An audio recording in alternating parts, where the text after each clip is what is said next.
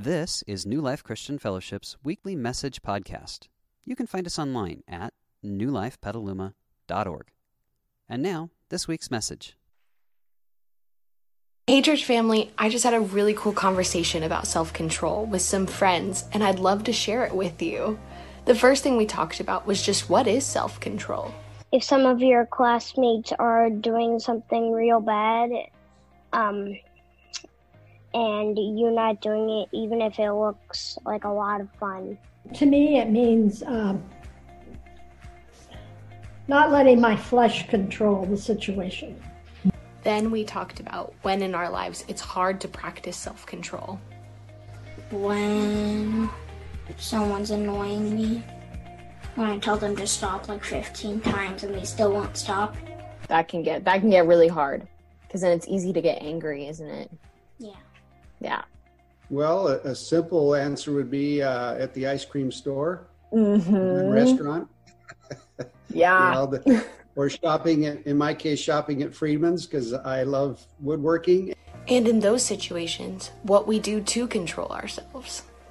I usually act like it's not a big deal on the outside, but on the inside, I am really mad. You know, I just turn on the television. And finally, we gave some examples of people in our lives that show really good self control.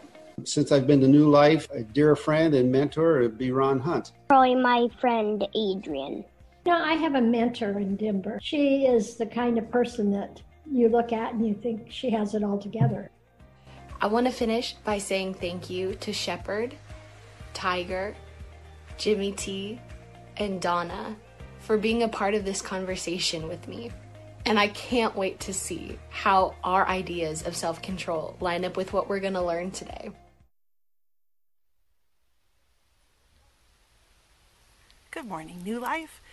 Today we are capping out our life hacks or COVID hacks teaching series, and I am not ready to say goodbye to this thing yet. Uh, the series has been based on this list, this beautiful list of Christian traits, and they are traits that we affiliate with Jesus, who is the leader of this Christian movement, but they are traits that we desperately wish were actually uh, characteristic of us as well.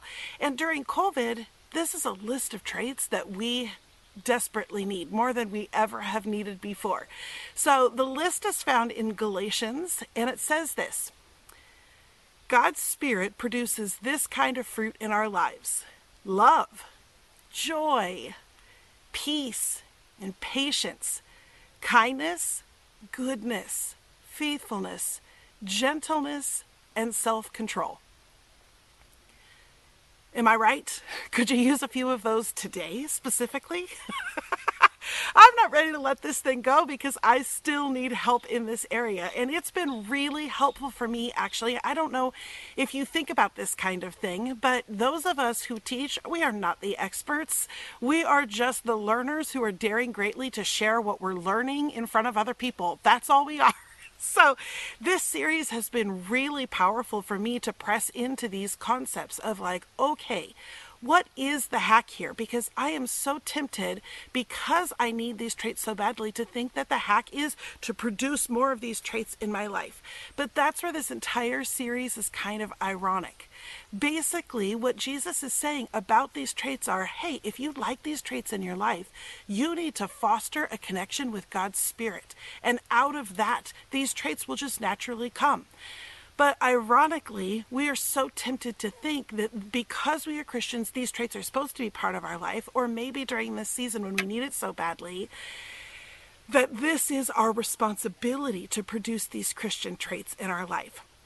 And so pressing into this idea of what does it mean for God's spirit to produce this fruit in my life and yet press into each one of the traits specifically to find out where might I be blocking God's spirit so that this doesn't just naturally flow out of me or how could I foster God's spirit more in my life in this area so that this trait can show up now that I need it so badly.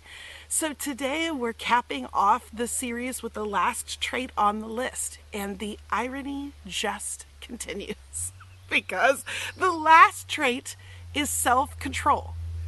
If ever there was a trait that we really assume is our responsibility to produce, it's self control. I mean, the name says it all. It is my job to control myself. That's what we think. So, when I say this series has been so helpful for me as a teacher, I what I mean to say is I have really wrestled with this topic because of all of the traits, this is the one that I am the most likely to assume and to apply as though the truth is that God expects me to be a good Christian and control myself. That I expect me to be a good person and control myself. And that I'm disappointed when I find that, especially in pressurized times like these, that I'm not producing this fruit. But in my wrestling, it was so fun to press in with God and be like, hey, why'd you word it this way? Why'd you name it this? Like, is that an English translation problem? Like, how did we end up with a trait on the list of things that are just naturally produced in our lives by God with a trait that claims self control? So that's what we're pressing into this morning. And I'm hopeful that the learning curve that I have been on in the last weeks praying about presenting this concept will be helpful for you as we explore a different way to look at self control. Because ultimately, we actually don't want to look straight at these traits and focus on these traits. In every way, shape, or form, this series is meant to have us look through the lens of one of these traits, but look right past the trait and look at God's Spirit, because that's the hack. God's presence in our lives is what produces these fruits. So this morning, as we look through the lens of the trait of self control, may we see God's Spirit would we see God's activity in our lives? Would we feel His presence in such a way that we find ourselves with more self control than we had before we began the day? That should be fun. So, God, if we haven't done so already before this moment in the process of worship or in uh, gathering together and chatting in the chat space, if we haven't done so before, we're pausing right now to acknowledge that you are in this space with us. And when we meet together as a church in person, it's so much easier to believe that you're in that space because we have assumptions about how you hang out at the church building. But also because whenever we gather together, we can sense your presence more easily. It's just obvious. We can see it written on the faces of other people, we can feel it in the space. But this morning, we gather not in person. We're in our homes. We might be out at parks. We're all over the place. And I love the Christian truth that is present even in that reality that you are everywhere. You're sitting with me in this dry creek bed. You're in the home with the people sitting in their jammies. You're in bed with the people watching from their bed. You're out on a walk with the people that are listening while they walk. You're everywhere. But sometimes that Christian reality makes us forget that you are right here, right now, always. So we're just pausing as we begin our conversations together about what you and I have been talking about. We're just pausing to acknowledge the reality that you're here and to actually like tune in. I mean, that was the whole hope of this series was that we would get more comfortable and more confident with our ability to tap into your presence real time. So, this is just our good excuse to pause for a second and to acknowledge the reality that you are here and to tune our spirits into your presence so that as we continue this conversation human to human that we haven't left out the secret sauce that is you. We do love our external processing and our learning processes and our human to human connection and we can hear you through each other's voices. But if we miss you if we miss the real deal the unfiltered presence of you then we've really missed out. So this is just our opportunity to pause to welcome you into this space, to invite you into this space, but really to acknowledge that you're already here and to tune our spirits in. Amen. Okay, so let's press into this irony. I think first thing we have to do is dispel some of the unhelpful thinking that we've had around self-control.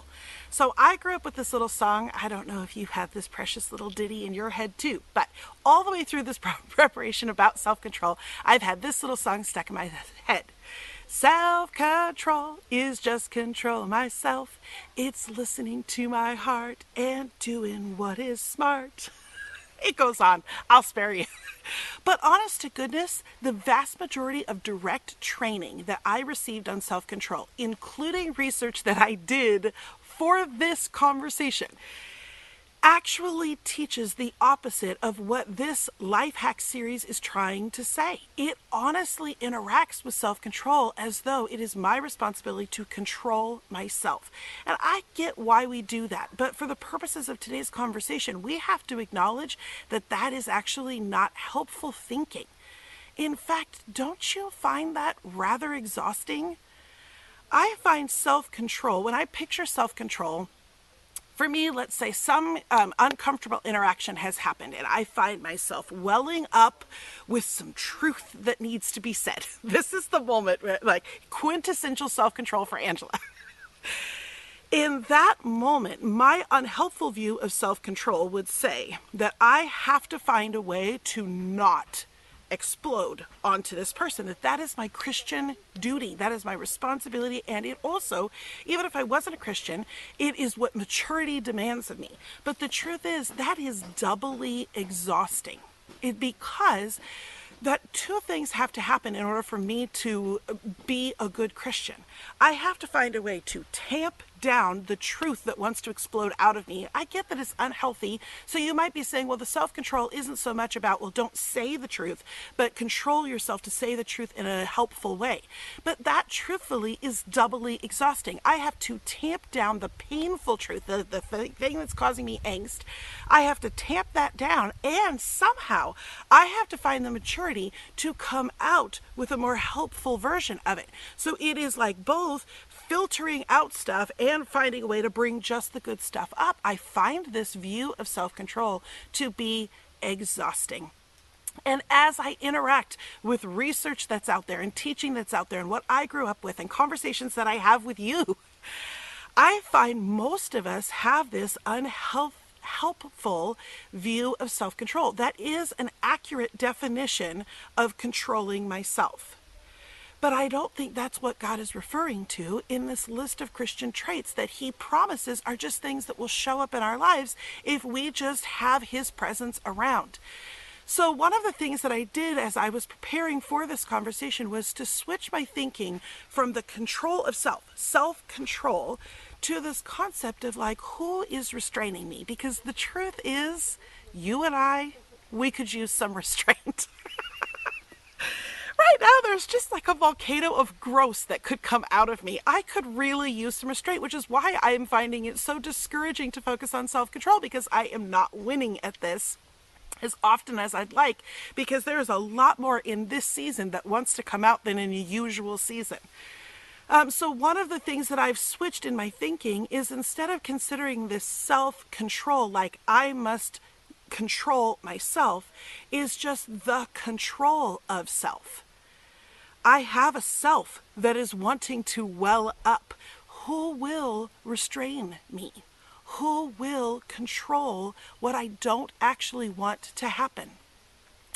When I pressed into that idea, it led to this train of thought of wait a second, like, I, don't love that narrative about me that I am just this volcano filled with yuck that is needing someone to, like, okay, Angela, hold your crap together, please. I don't love that narrative, but if I'm honest, isn't that true? Isn't there a volcano of stuff that would like to come out of us that in truth we actually don't want to come out of us? And this is the the other train of thought that got sparked by this idea of self-restraint or someone restraining myself, someone restraining self. Is that I actually have two different truths at play at all times.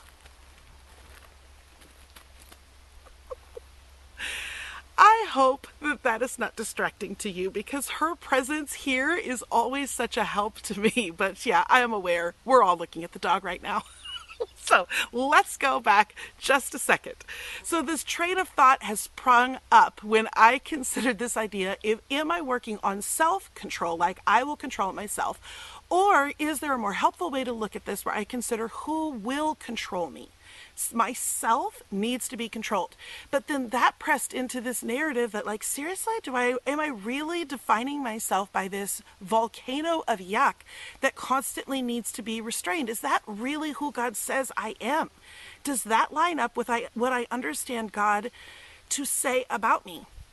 I know it lines up with the evidence, like that seems to be a reality that I live in. But I realized as I pressed into that, I actually always live in two realities. So let's go back to that moment where someone has uh, done something and I have this strong desire to um, very emphatically tell the truth in a way that my point will not be missed and you might be crushed in the process. This is my moment for self control what I realize when I press into that moment, and I'll bet this is true about you too, is that I actually have two selves. That in this moment, when I am like bursting at the seams with some harsh truth to be laid out for the person who has offended me, that at the same time, I also have a self that is like, oh, please don't do that please don't do that. You're going to have to turn around and apologize in a minute. And and it's probably not going to be in a minute. You're probably going to spiral for the next day in shame feeling mortified by how you have behaved. Please don't hurt them in this way. Please don't embarrass us in this way. At the same time i have this well up of things that needs to be restrained. I also have another self there is another self in there that is whispering to me invitations to gentleness, whispering to me invitations to be the master of my own destiny and choose what I actually want. And if I'm honest, third grade Angela really only ever had the truth telling, emphatic, perhaps yelling version. But 42 year old Angela has another strong voice in there who is compelling her to make a different choice, to actually stand in a moment and realize what my choices are. And this unhelpful view of self control leads me to believe that my two choices are express myself, let my truth be known, make sure my point is made, or hold my breath. And that is not a helpful view at all in reality, what I've been mulling on for the last few weeks and talking to God about, what I want to talk about here, is that I actually think we have another um, self, another place available to us that calls uh, out a different response that isn't about restraint in its nature. It is actually a different choice, not a choice between good and bad responses, but a choice about which self I'm going to tap into. Because you and I have two selves. Here's a helpful way to view it uh, if we could just take a moment and pause, I want to show you a video because this is a visual that's been super helpful for me as I have begun to ferret out the self reliance from my self control. So take a look.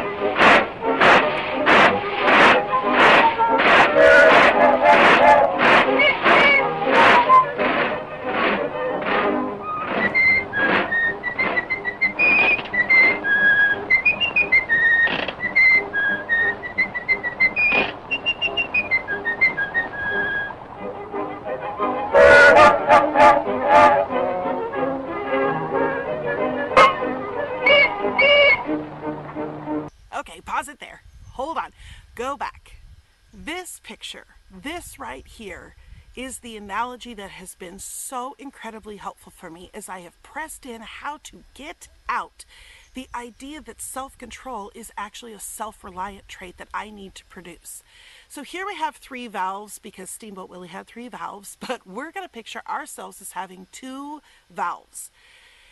And these valves have a lever on them that allows them to release something, which in this case makes a beautiful whistle sound. But for us, these represent our two selves. The Bible often refers to this as our flesh nature. Last time I spoke, we were talking about goodness, and I kept referring to it as our flawed nature. You can also sometimes hear it referred to as our fallen nature. It's our very human side. But we also have a spirit nature. This is the part of us that is made in the image of God. This is the part of us that when we become Christians and we receive God's Spirit into us, this is the part of us that grows over time. This is the part of us that is this life hack that we're talking about.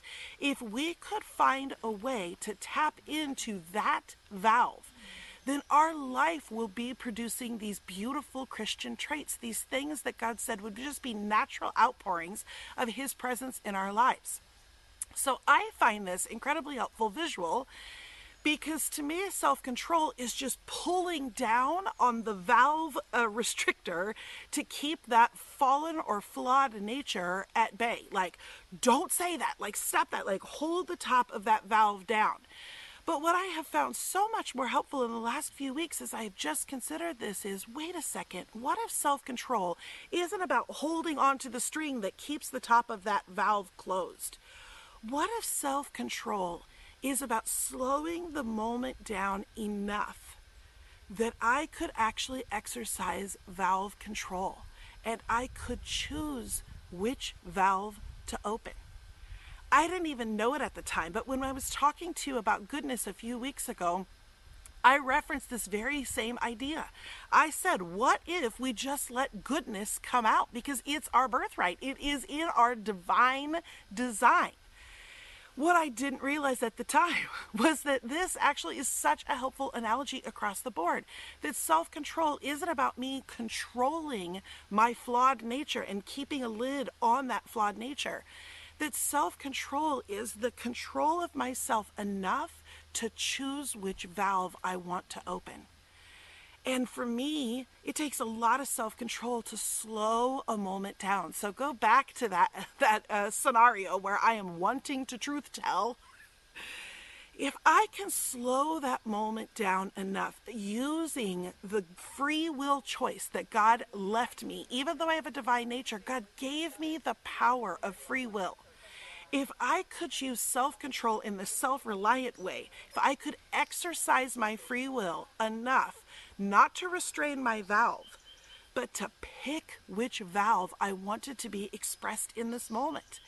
In that moment when I want to truth tell in an emphatic and damaging way, if I can slow that moment down enough to tap into which valve I actually do want to release, over time, I will find it easier and easier to slow the moment down, and I will become, I have actually, even without language around it, I have become addicted to letting the spirit out, the valve that when I open my mouth, out comes words of life and words of encouragement. And let's say in this moment of truth telling, where I am actually really loudly, this voice is wanting to be exercised when I slow the moment down to say, okay, but which of these valves do I want to open? I find the more authentic self, the self that I respect, that I love, and I'm not finding it to be difficult self restraint. The one that I'm actually drawn to, the one that I hold the most affection and affinity for, is actually this one my divine design the place where God's Spirit gets to be expressed. I find I am not restraining myself, that I still tell truths, but I tell truths in a way now that build up the relationship that's here. I find myself, instead of fighting with someone, I'm fighting for us, and we are fighting together. I find myself still able to say clarifying, helpful truths, but in a way that doesn't damage you or doesn't damage us. I'll say I'm finding it more often. oh, that's that's not a surefire bet yet. But the more I exercise this, even without this helpful analogy that I had just in the last couple of weeks, I got spirit and I have been practicing this. Which of these selves do I want to express in this moment? And if I can use my free will to slow the moment down, to ask which self I want to express, then I can use the self control, the free will that God gave me to release this valve. And the older I get, the more mature I get, the more I understand how relationships work, the more I hate eating crow because I've done it enough in my life by now. I find it doesn't actually take self restraint to close this valve and open this valve. It isn't a muscle that I have to flex to make it happen. It isn't restraint. It doesn't speak most dominantly to my flawed nature. I get to enjoy who God says I am, which is His child, who He is working in, and I get to express that side without all the self restraint. And in that way, this view of self control is a triple win because it naturally keeps this valve closed, which is a win. It finds not the should to open this valve, it finds the want to open this valve. And I'm not exhausted in the process. It's a game changer, this view of self control. A completely different interaction with myself that shows itself in different ways in my relationships than I've ever been able to do before. I find myself not holding my breath nearly so often. I find myself not having to circle back and apologize. All of the reasons why I have been tempted to enact self reliant self control are completely handled in this, and I don't have the exhaustion. And it's totally worth noting that the more often I engage with this valve, the more often I just let God's Spirit speak out of me, the more addicted I become to it, the more I'm drawn to it, and I want to do it, and I can let go of this idea that self control is a thing that I owe God or I should do as a good Christian. It's a beautiful thing. I actually want to read you a significant chunk of how Paul, an author in the Bible, describes this. So sit back. I want you to, if you close your eyes and you can listen better that way, that's fine. We're going to spend a few minutes just listening to some vision casting of basically how Paul, this ancient writer, viewed a very similar valve idea. He doesn't reference valves, but he talks about our two selves and our two approaches and how God's whisper of invitation to us is out of self reliance and into this interaction with His Spirit that just sets us free. Listen to this it's Romans 8. With the arrival of Jesus the Messiah, our fateful dilemma is resolved. Those who enter into Christ's being here for us no longer have to live under a continuous low lying black cloud. A new power is in operation. The Spirit of life in Christ, like a strong wind, has magnificently cleared the air, freeing you from a fated lifetime of brutal tyranny at the hands of sin and death. The law always ended up being used as a band aid on sin instead of a deep healing of it.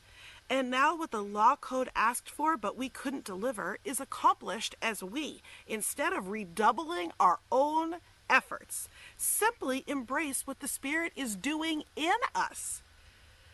Those who think they can do it on their own end up obsessed with measuring their own moral muscle, but never get around to exercising it in real life those who trust God's action in them find that God's Spirit is in them, living and breathing God. Obsession with self in these matters is a dead end. Attention to God leads us out into the open, into a spacious, free life. Focusing on the self is the opposite of focusing on God. Anyone completely absorbed in self ignores God, ends up thinking more about self than God. That person ignores who God is and what He's doing in them. But if God Himself has taken up residence in your life, you can hardly be thinking more of yourself than of Him. Anyone, of course, who's not welcomed this invisible but clearly present God, the Spirit of Christ, they won't know what we're talking about. But for you who welcome Him, in whom He dwells, even though you still experience all the limitations of sin, you yourself experience life on God's terms. It stands to reason, doesn't it, that if the alive and present God who raised Jesus from the dead moves into your life, he'll do the same thing in you that he did in Jesus, bringing you alive to himself.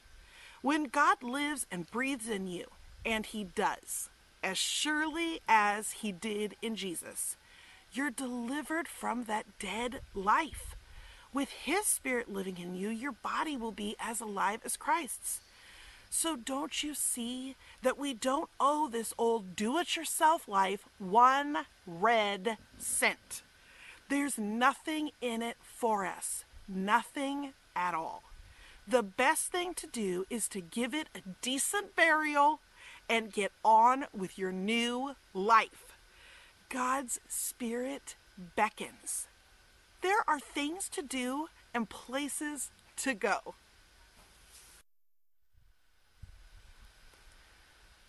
I think that description of the life of your choice between self reliance or a spirit driven life is the most fitting exit out of this entire Life Hacks series.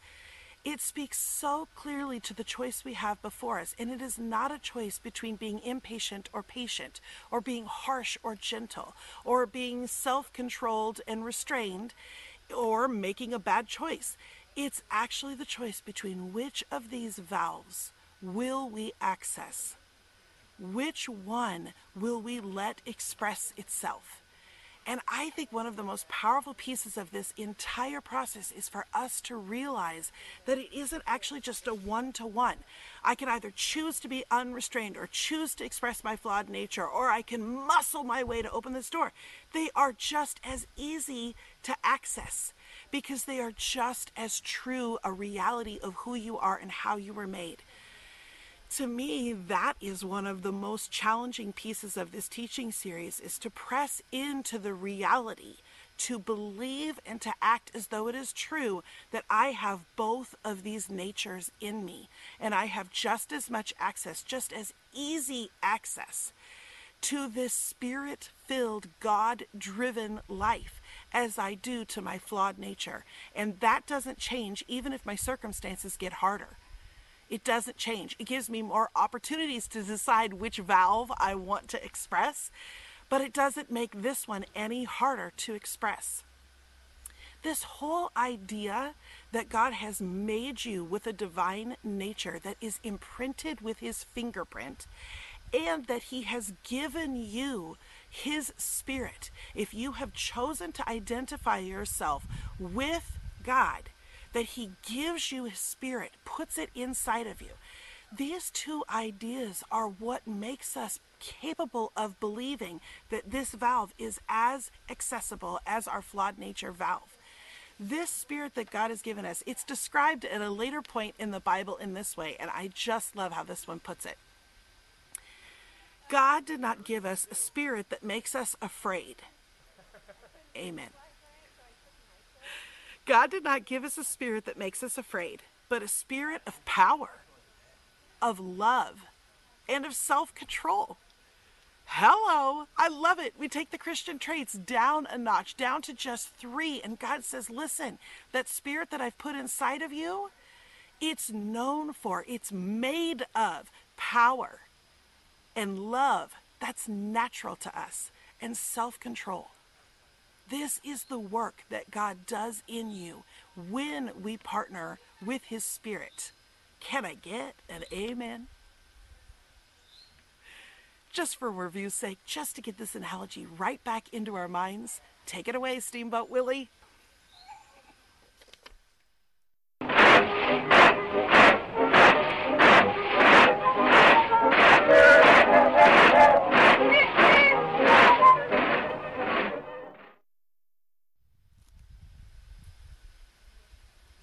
Okay, God.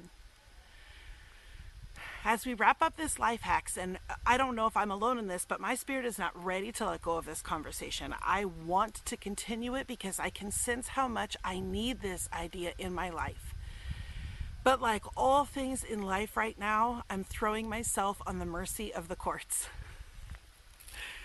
I'm going to hold you to this promise because I'm keenly aware that I need this teaching series in my life because I'm keenly aware that I'm still so tempted to think these are traits that I need and these are traits that I need to produce. So I'm throwing myself on the truth of that promise and I'm holding you to that promise. I'm going to make a commitment that I'm going to stay at this course to practice and learn how to open the valve that I truly want open. That's the one I want to express most often. So I'm going to make a commitment to you that I'm going to keep practicing that skill and develop that muscle. But I'm holding you to your promise to produce these things in my life. And that maybe sounds risky to like, it sounds a little bossy.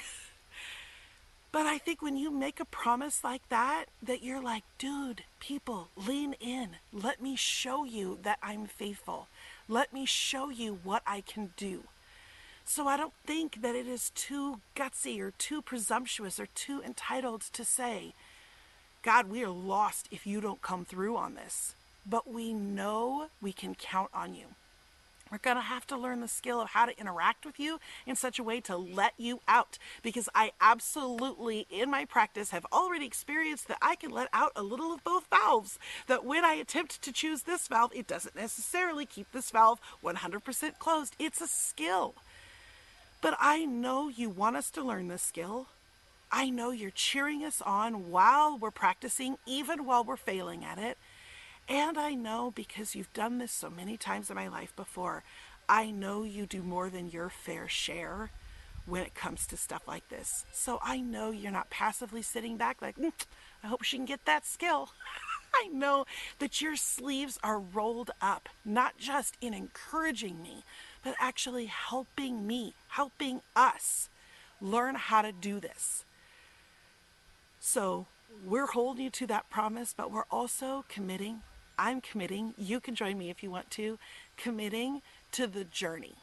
Even as the conversation wraps up and we move on to another series that is so timely and I'm very excited about, even as we wrap this up, we're committing to a continued journey of what it means to figure out how to release you in our lives, let you live through us, show up in big ways in us and for us and around us. That is our quest and our journey and our commitment. It's in Jesus' name, who you showed us what it looks like to live like this. It's in His name that raised Him from the dead. It's in Jesus' name, our model. It's in Jesus' name we pray. Amen. We hope you enjoyed this week's message. You can find more information about New Life, including contact information, at newlifepetaluma.org. Thanks for listening.